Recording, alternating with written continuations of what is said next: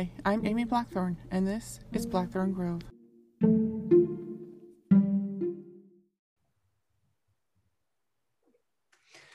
So, hello, Amy. It's so great to talk to you uh, again. I think this is the third time we've come together to do this. So, yes, you know what they say after you do something three times and it's a tradition.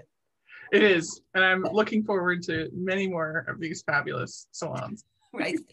So it's Beltane, May the 1st. Uh, so it's calendar Beltane, not astrological Beltane. Astrological Beltane's coming up in a, a few days, which I love because it gives us like A whole season. a whole season to celebrate.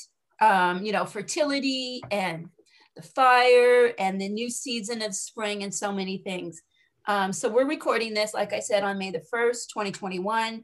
The moon is in Capricorn, and of course, the sun is in Taurus with uh, Mercury, Venus, and Uranus. So a lot of Taurus energy. Um, what else is going on? Pluto's re- recently gone retrograde in Capricorn. So that's kind of nice. And it does kind of, with the astrological signatures um, that are coming up for the month of May, it's looking finally like we're getting a good month. And can you kind of feel the shift? Oh my goodness, yes. It's like the when Beltane comes around, you can feel the sun shift. The planets have all sort of shifted their their motion as well. Yeah, shifted their shit they've been dumping on us for the last several months. Um, Oh yes.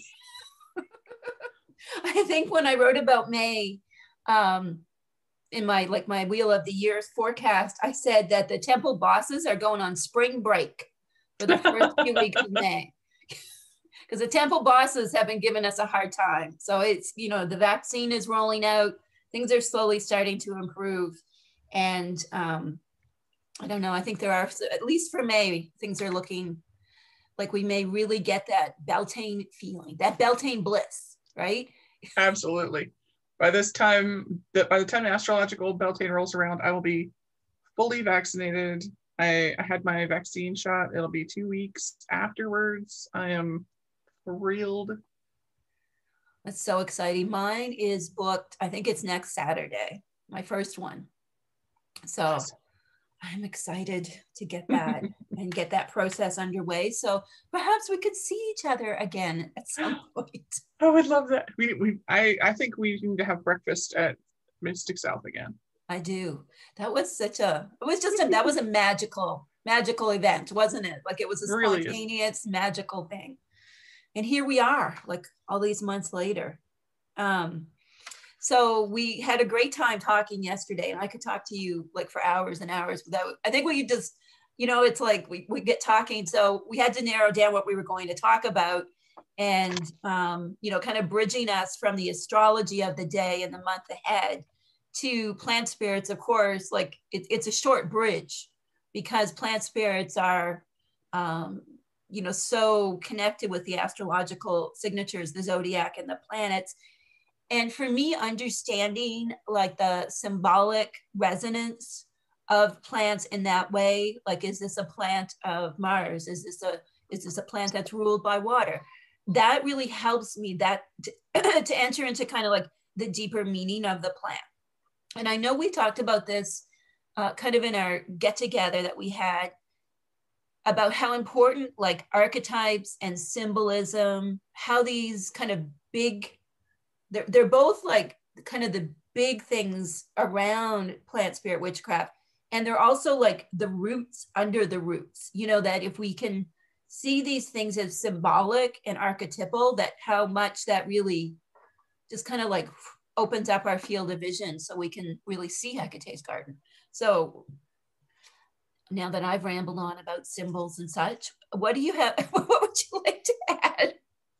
love when when we sort of look at the way that each plant comes together we we sort of think of these associations and these personality traits of our plants as just having someone been scribbled down however long ago but there's such a deeper understanding that goes into how each one is understood. If it's if it's a it's a fruit that's produced by lots of sunlight like an orange it'll have those solar associations. Mhm. the the problem comes when you have two plants that are commonly referred to as the same common name but have completely separate magical practices magical associations and even herbal uses. So for example bergamot the fruit as opposed to bergamot the monarda is sometimes referred to as bergamot.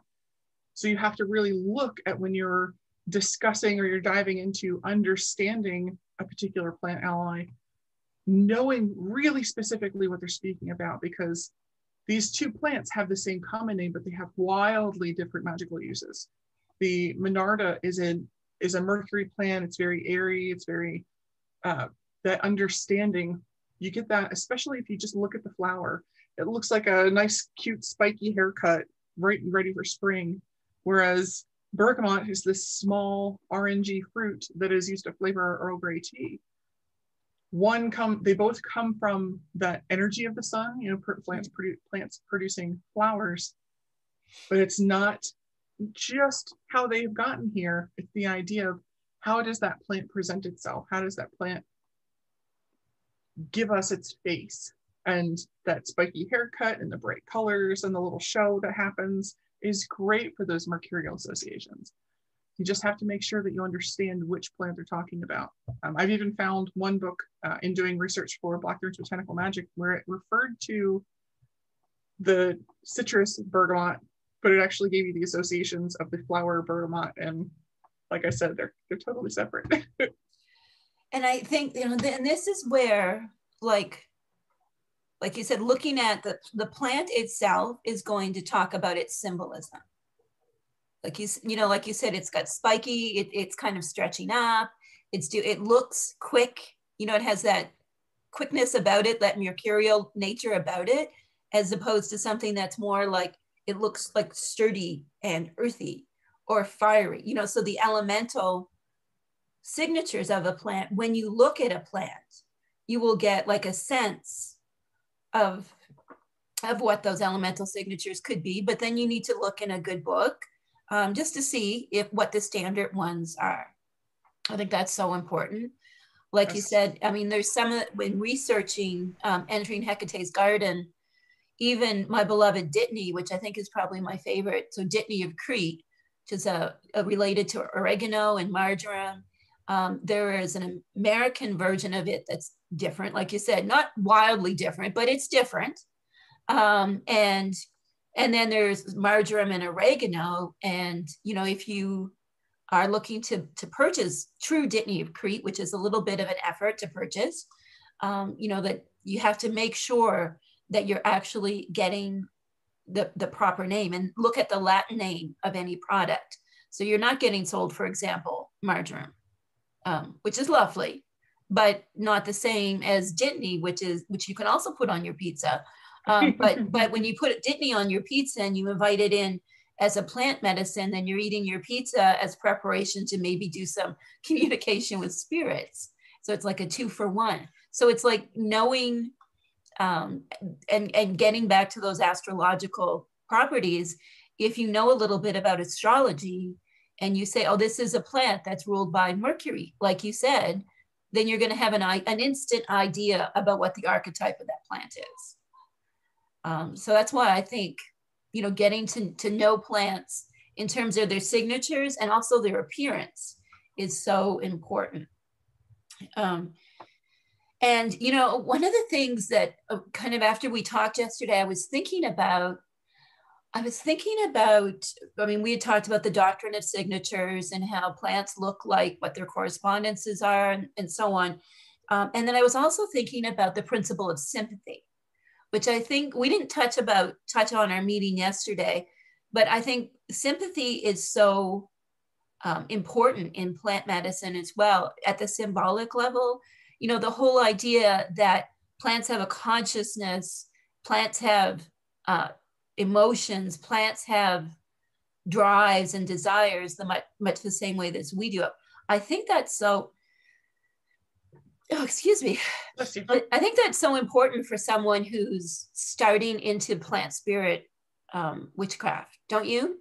Oh, absolutely. When we look at how we can incorporate those same ideas, especially if you have a substitution that needs to be created, it's so important to not only look at your materials and figure out if they have the same astrological associations, but to really try and get in touch with that plant ally itself and say, okay, is this is this something that's really rooted in the same idea as, as my mystery plant that I have to replace. You can't just throw something in and hope it works. Right, because they do have that, you know, they do have a complete personality that you looking at the kind of the symbolic aspects of it are like clues. It's like when we're getting to know someone, you know, we might, I always think of like online dating. Yes. Starting to get to know a plant. So it's like the correspondences you and I might write about in a book. You know, it's a plant of Mercury, it's ruled by air. Um, you know, it's associated with, I don't know, let's say Hecate is keeper of the keys or and the color blue, whatever profile we give to it, that's just like the little bullet points that someone might put on an online dating profile. It's not the whole story. Right. It just gives you enough to swipe right or swipe left. Yeah. You know, figure out which way you're going here. Right. this is going to be just a quick relationship. Um, and then when you talk about making substitutions, it's a, it's the same thing. It's like, well, you know, this plant isn't available. So, oh, this one over here has the same list of things. So perhaps if I go a little bit deeper, I'll find that I can that I can date this plant as well. Maybe it's because it's, really, Beltane. I'm feeling the dating dating um, metaphors here. no, it's it's perfect because not every relationship is meant to be for life. Right? Sometimes you want a, a companion plant, and sometimes you want, you know, you want to be married to something. You want to have a plant in your life for the rest of your life. Mugwort and I will be together in multiple lives, I'm sure. Uh, but you know, maybe turmeric is is just a little spring fling. It's interesting that you mentioned turmeric. I um I always have it because I do think it's kind of a staple and it has a lot of good um, medicinal kind of uses, but it's not one that I'm like enthusiastic about. I feel you know like but mugwort. You're right. Like mugwort. It's like we've been together before. We'll be together again. Um, I think it's just because I'm anemic. me and turmeric don't get along well. It, it keeps the iron out. I need the iron. Right. We'll, we'll like high five on the way past each other in the office, but right. Maybe have a drink once. Go to go for coffee. Right, right. Feel it out. Feel it out. If turmeric has something we need, we'll go and we'll do that coffee where you go and you say, well, you know, I've got this thing and I need to ask you for a small favor, but it's not a big favor. right. thing. It's not like we go to a wedding for me and pretend to be my partner or something like that. It's not a big thing. Yeah. Like, I feel like I ask Mugwort for things like that all the time. Like, but you built a relationship.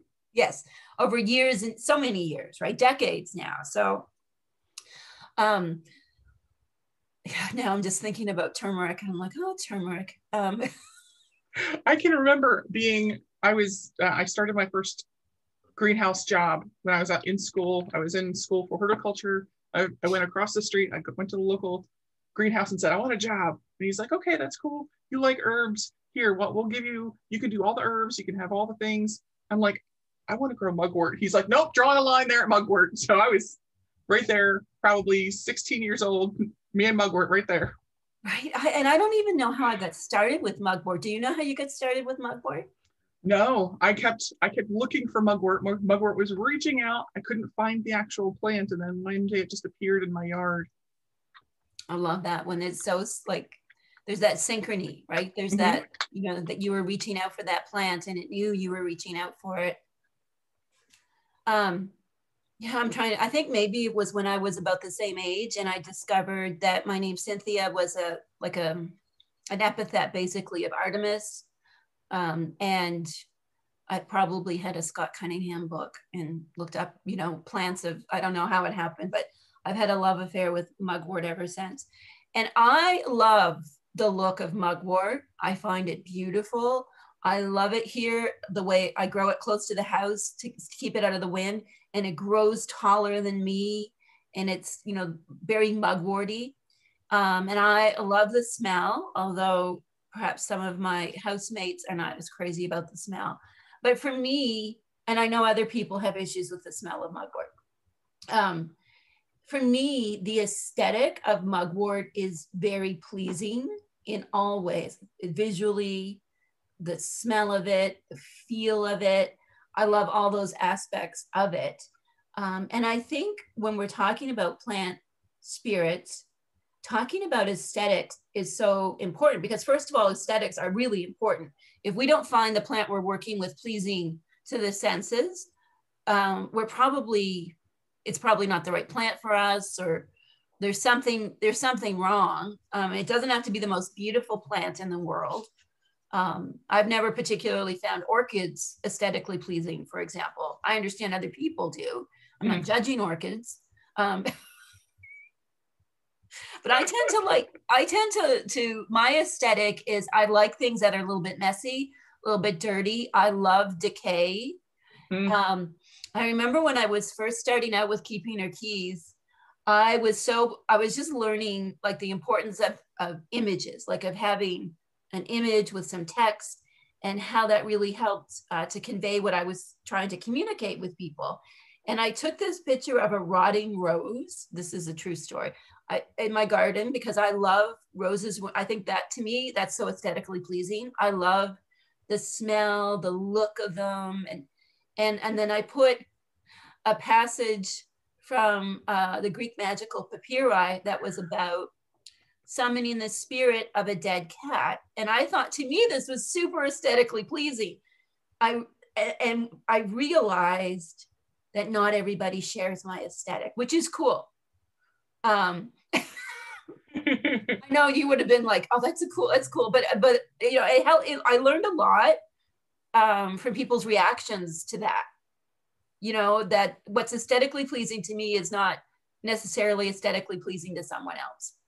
And I think, so we have to talk about our personal aesthetics. And then because we are living in a social media world these days, um, I'd love to hear your thoughts about aesthetics and social media and kind of like sharing images, perhaps not one of rotting roses with a passage from an ancient text about cat using cats in sacrifice. But but it's funny. One of my one of my dearest flowers in the in the growing sense. That same greenhouse job, my my boss had a hedgerow of viburnum that had this tiny little white star flowers and little pink throats and just these bursts of these gorgeous flowers. And you'd walk up to them and just one day during early, early summer, they just explode with scent. And it's one of the most entrancing, beautiful, incredible scents. I mean, people talk about jasmine and gardenia and, and roses and viburnum flowers are by far my my my most favorite scent. And so I I sort of needed that feeling in my house. I went and I, I found one in the local garden center and I dug a corner of the yard up right there by the driveway and put in this gorgeous viburnum. And it wasn't until I was halfway back to the front door that I recognized why I found this so aesthetically pleasing. What is what is the other part of that? Oh yeah, the common name. So viburnums, one of viburnum's common names is devil's shoestring. So it was a great protective plant it was going to make sure that anybody who wished to do harm to anyone on my on inside the property boundaries, you know, it would trip them up. It would keep them from causing any harm to anyone in there. So it's it's very important that we pay attention not just to the the things we find aesthetically pleasing, but the understanding that when we move forward, keeping our pieces together is really important for maintaining that magical boundary. Those aesthetics that we understand can be very empowering. By the same token, the flip side of that is if we take too much time and too much energy devoting to recording every magical practice and putting it online, putting it on TikTok, putting it anywhere, we then become so involved in the aesthetic that we lose the magical. So mm-hmm. it's important to have balance just like with anything else. I think that's so important because like there's we i mean we see so many beautiful images and certainly like the rise of the use of like stock photography you know professional photography um i mean i use it where it's appropriate that you know this can communicate that things can be perfect when we're sitting there uh, you know in our own kitchen or wherever we do our magic um, and things don't you know there's i think there's a tv show called Nailed It or something like that. You know, and I think like when we're home doing our stuff it's like nailed it. It's like you know this beautiful i don't know let's say um like a i don't know let's say we're doing a spell. We're making a talisman or something. And it doesn't look the, the the roses start to wilt. You know everything starts to fall apart. It doesn't look good. And you know when we're making like a formula um that you know maybe it doesn't look as good as when i share a picture or you share a picture and it's in the bottle and it's all lit right you know maybe yours kind of smells a little funny um or maybe things just go awry. And i think if it's aesthetically pleasing to us before we consider it making it look like perfect for sharing with others. I think that's that's where that line is where we have to to say does this look super magical to me even if the rest of the world is going to think it's weird to share pictures of dead roses um, that to me it resonates and it has an, a true aesthetic i would say that's like an illuminated aesthetic when it vibrates with us as opposed to like i think sometimes with social media it can be like almost a shadowy aesthetic, aesthetic. Where yes. we get almost like possessed by social media and seeing what other people doing are doing and we can think we, it can be kind of like debilitating when you see something that's super perfect. Don't you find? Oh yes. The the egregore the egregore of facebook or instagram or twitter they they have this immense energy themselves. So we get attracted and enhanced we we want to we spend so much time thinking about that spirit that it becomes about appeasing that that spirit rather than making sure that our, our magic our our witchcraft our communication is for its own sake.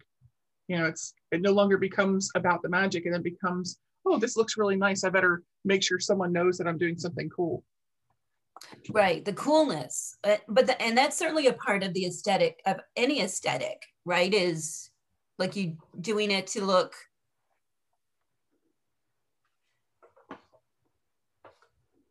um, you know doing it to look a certain way or to present our appear our image right? Aesthetic can be about image as well which is important. Um, but i ultimately think that when it comes to working with the plants that our whatever we're creating with them, it's meant to be whole, which is not necessarily nice and not necessarily perfect. Nothing ever looks in real life like it does in professional photography on social media. Um, and, you know, just kind of sit, sit with what feels right to you. And if you have like our books or if you have a teacher you know, check in with them. Don't let social media be how you learn witchcraft. Thousand percent.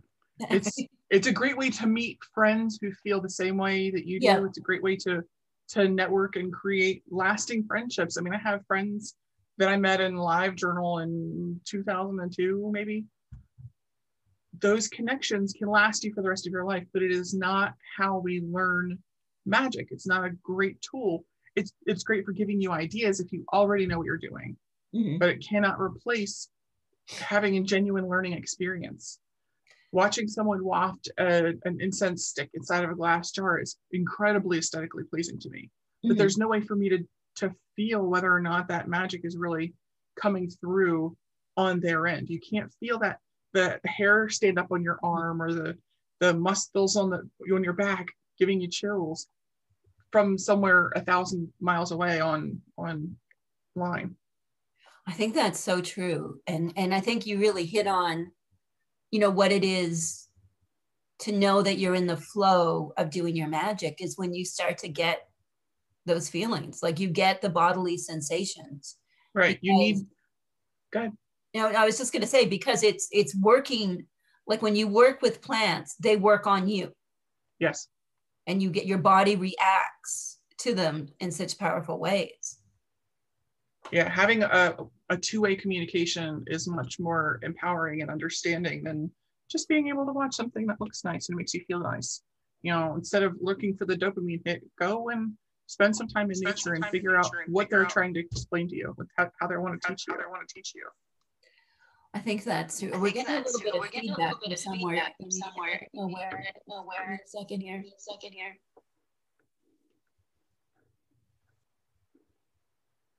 Hello. I think we got rid of our feedback. There we go. Playing a little, having some fun with us today.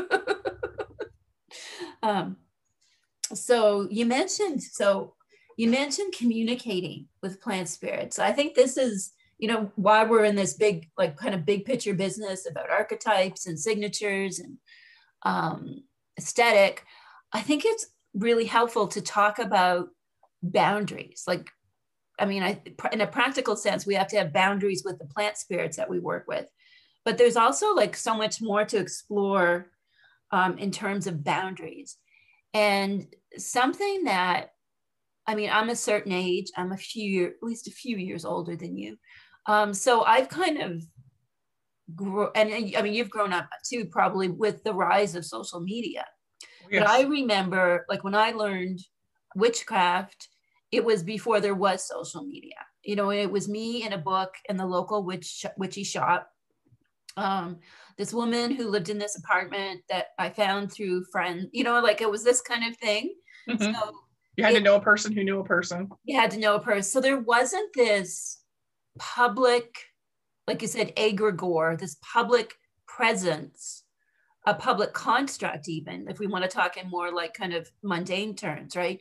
about witchcraft. So to be so I learned, you know, way back in the day from this woman in her apartment, you know, about the witch's pyramid. And to me, as much as it is really enlivening and can be uplifting to share on social media and to talk about things that we do, I am really still quite secretive for all of my sharing. Like I'm very intentional about what I put in a book or what I share, what I don't share. I have really firm boundaries about this. And for me, it really loops back um, to the witch's pyramid. So I thought I would just read a little section um, from my book, Entering Hecate's Garden. It's a ritual. I talk about the sacred seven forces and laws, which are, of course, linked to the planets and astrology uh, and linked to the witch's pyramid. So I talk about them, and there's a ritual in the book as well. So I just wanted to, to read this little bit from the section on um, Tacere, which translates to be to be silent. Earth covers fire and water stops air. It is the meeting of land, sea, and sky. It is our interface with the external world. It is the protection we need as we pursue wholeness. It is the discipline to keep silent when necessary to protect what is sacred to us. So to me, that speaks to the importance of boundaries and keeping silent about what we keep silent. Um, this is, and right now the sun is in a strong square with Saturn, who is so associated with discipline and secrets and so on. It seems like the perfect time to kind of just touch on this a little bit.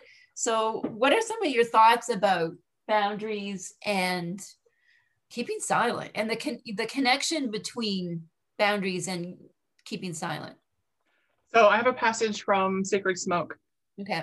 Before we get to the juicy bits, I wanted to look behind the scenes of magical workings. The Witch's Pyramid is the key to making sure that your magic continues to be successful and doesn't succumb to easy pitfalls.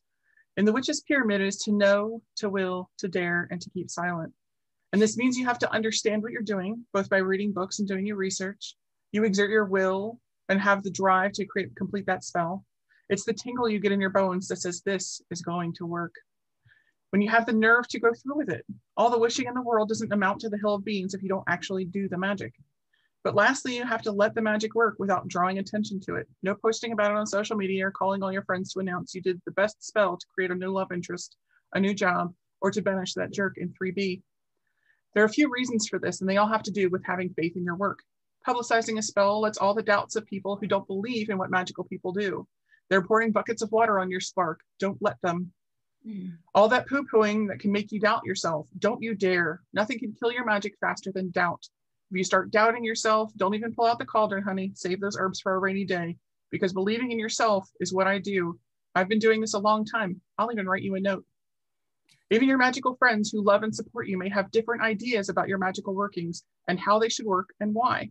Even a small variable opens up room for doubt, and we've already talked about what the doubt monster does.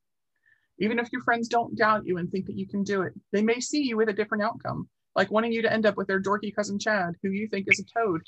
You don't want to hurt anyone's feelings. No one wants to be caught in the middle of Chad and his creeper vibe with a bad breath. Just say no.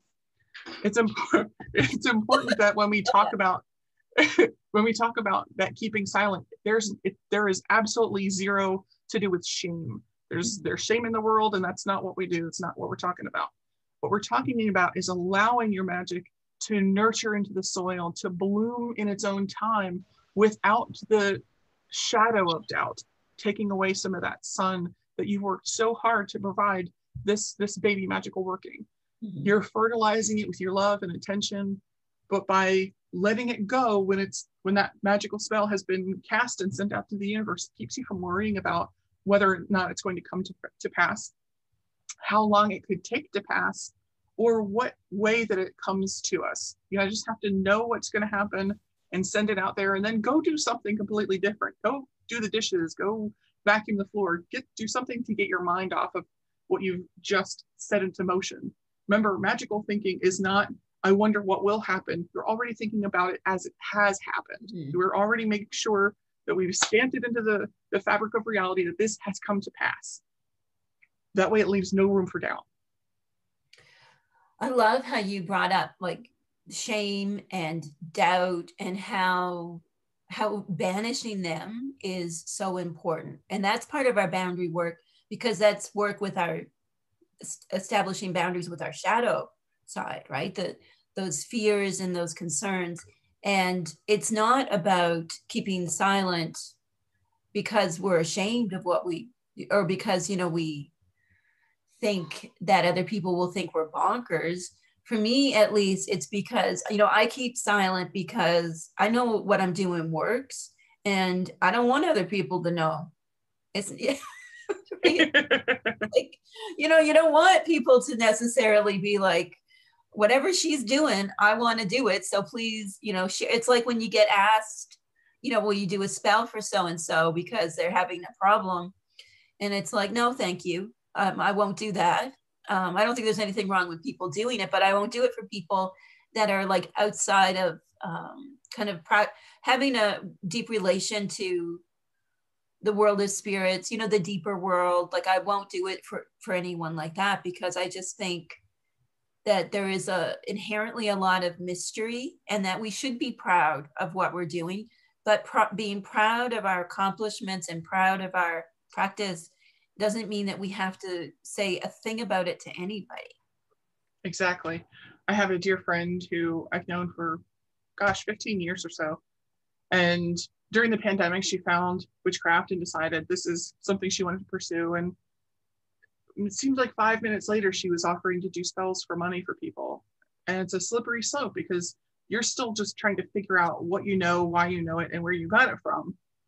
But putting that added, putting pressure, that added on, pressure on Oh, we have another Victoria.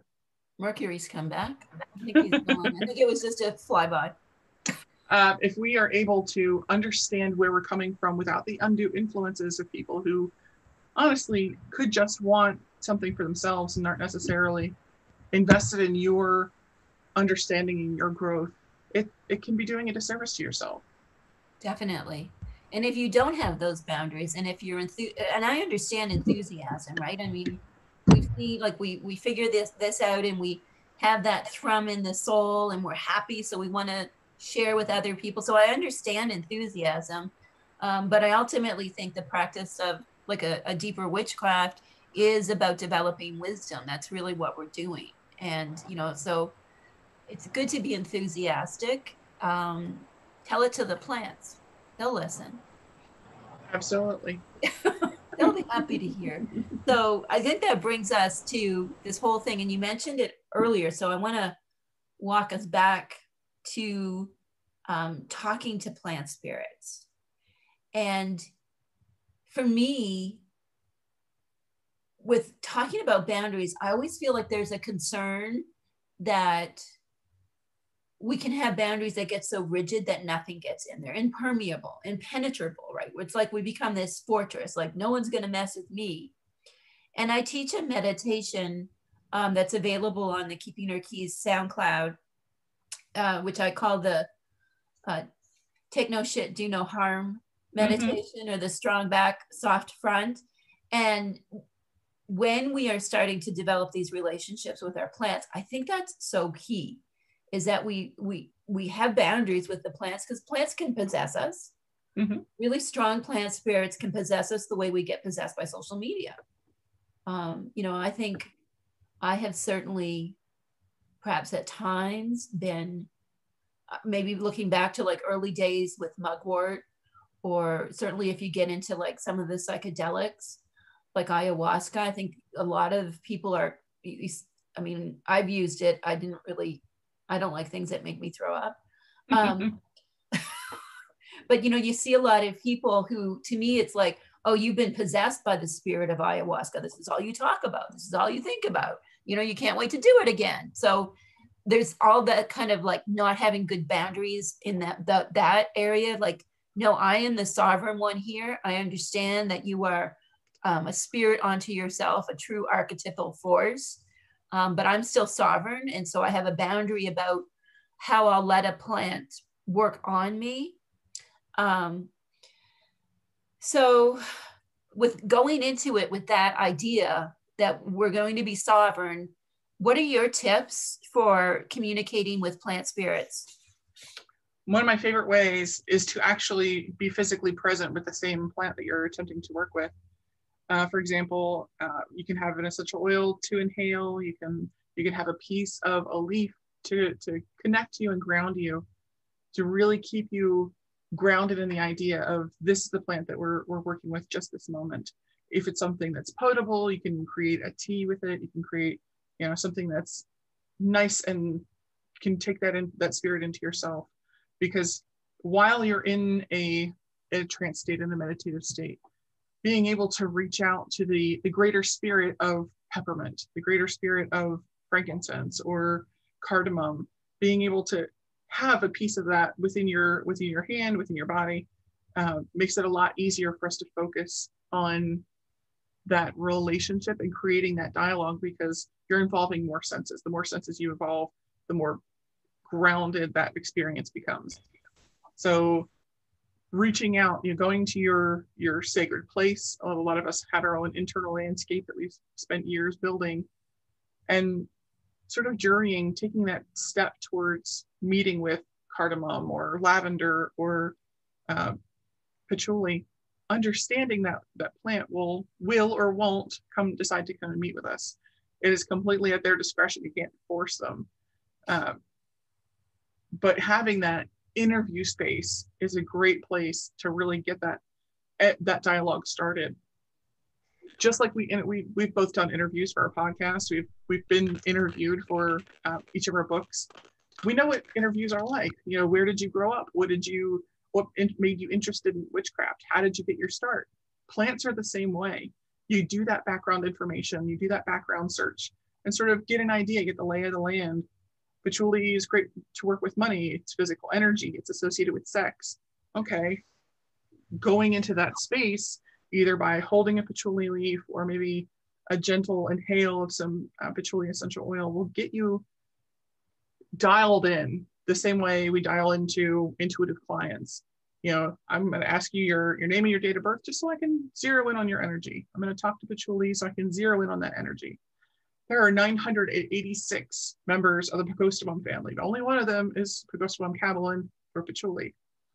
So genera is very generic.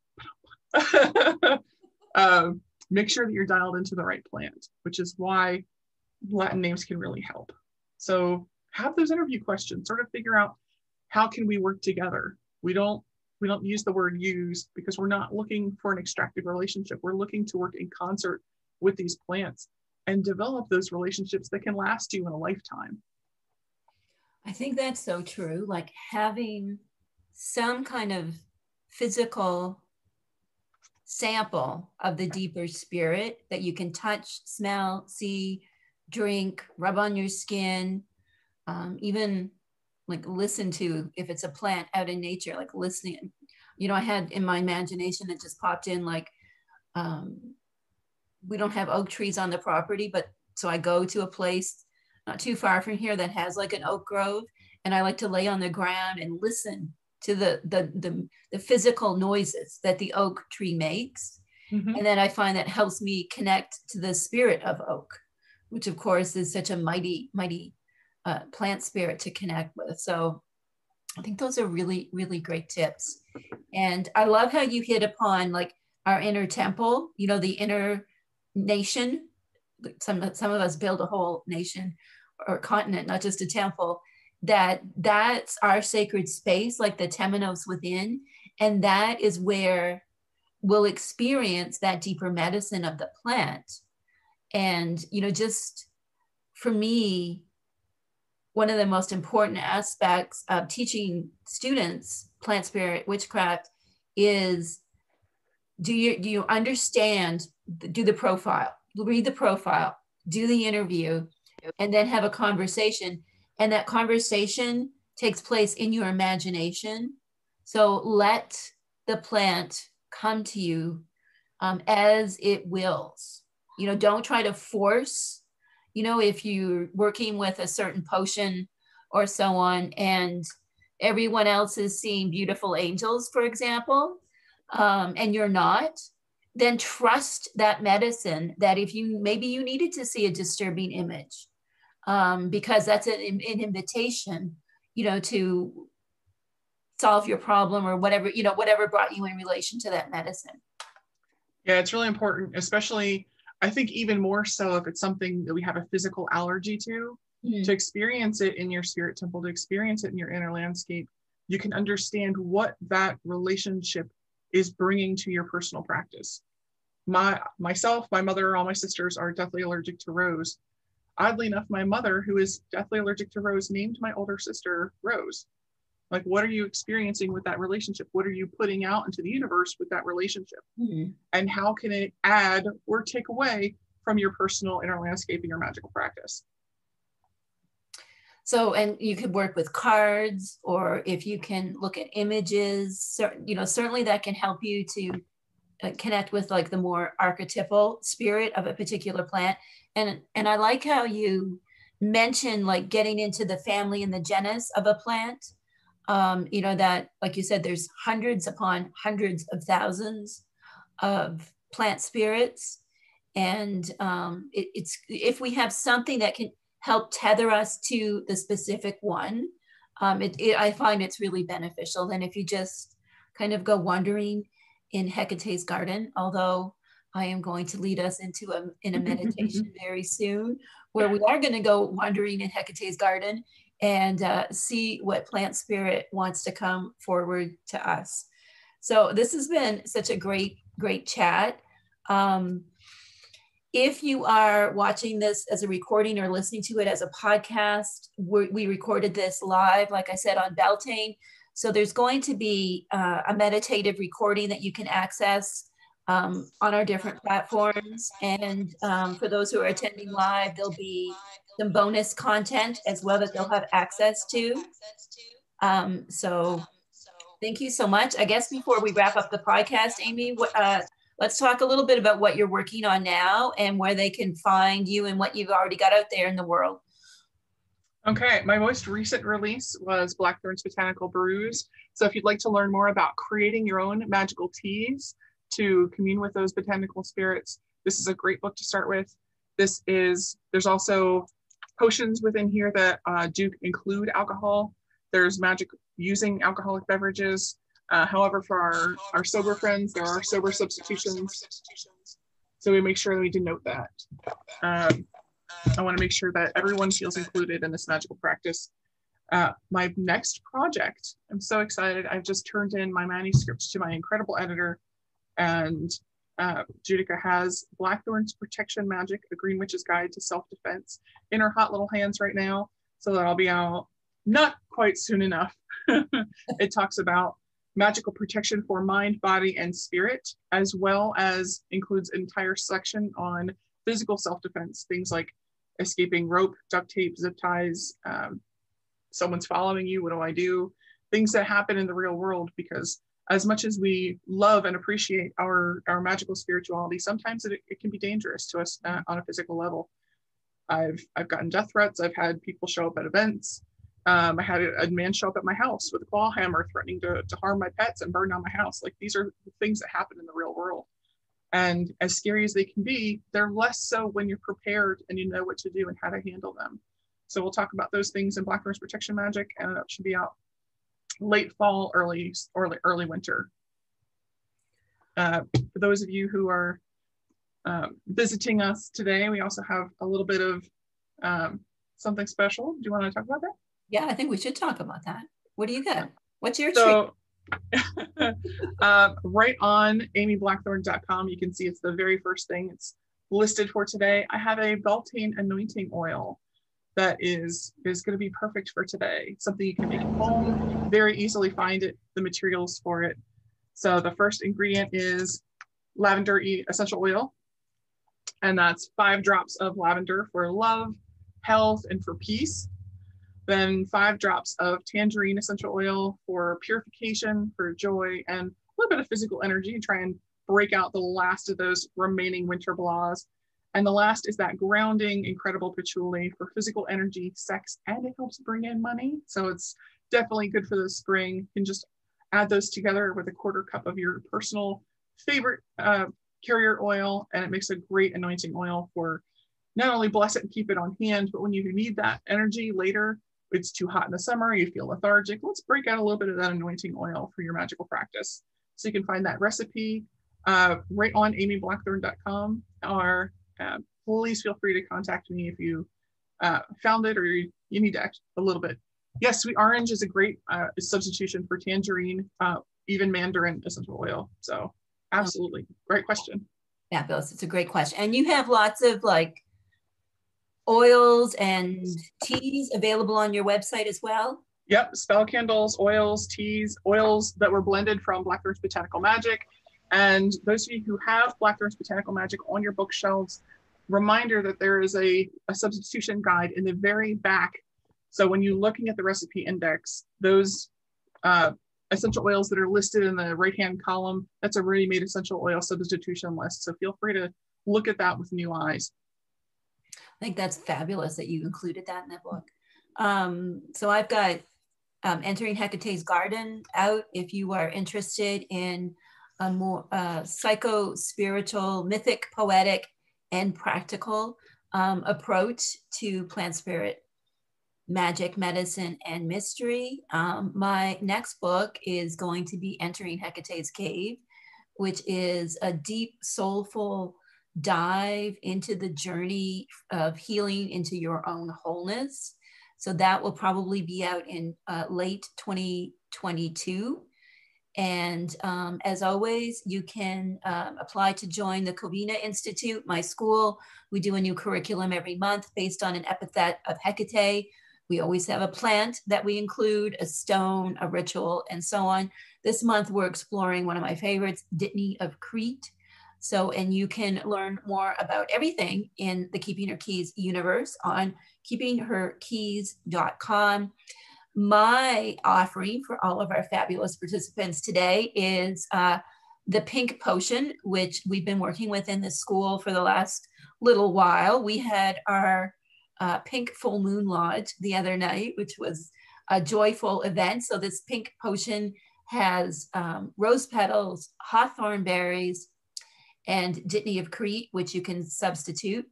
Um, you can see entering Hecate's garden for more and making substitute substitutions um, the way I teach it. And uh, you can find that by going to keepingherkeys.com slash free resources. It doesn't appear anywhere else on the website. These are little kind of um, hidden hidden bonuses for people. So if you type in um, free resources after the keepingherkeys.com, you'll find that. So thank you so much, Amy. This has been so wonderful. I uh, look forward to, we'll have to do this again in the fall.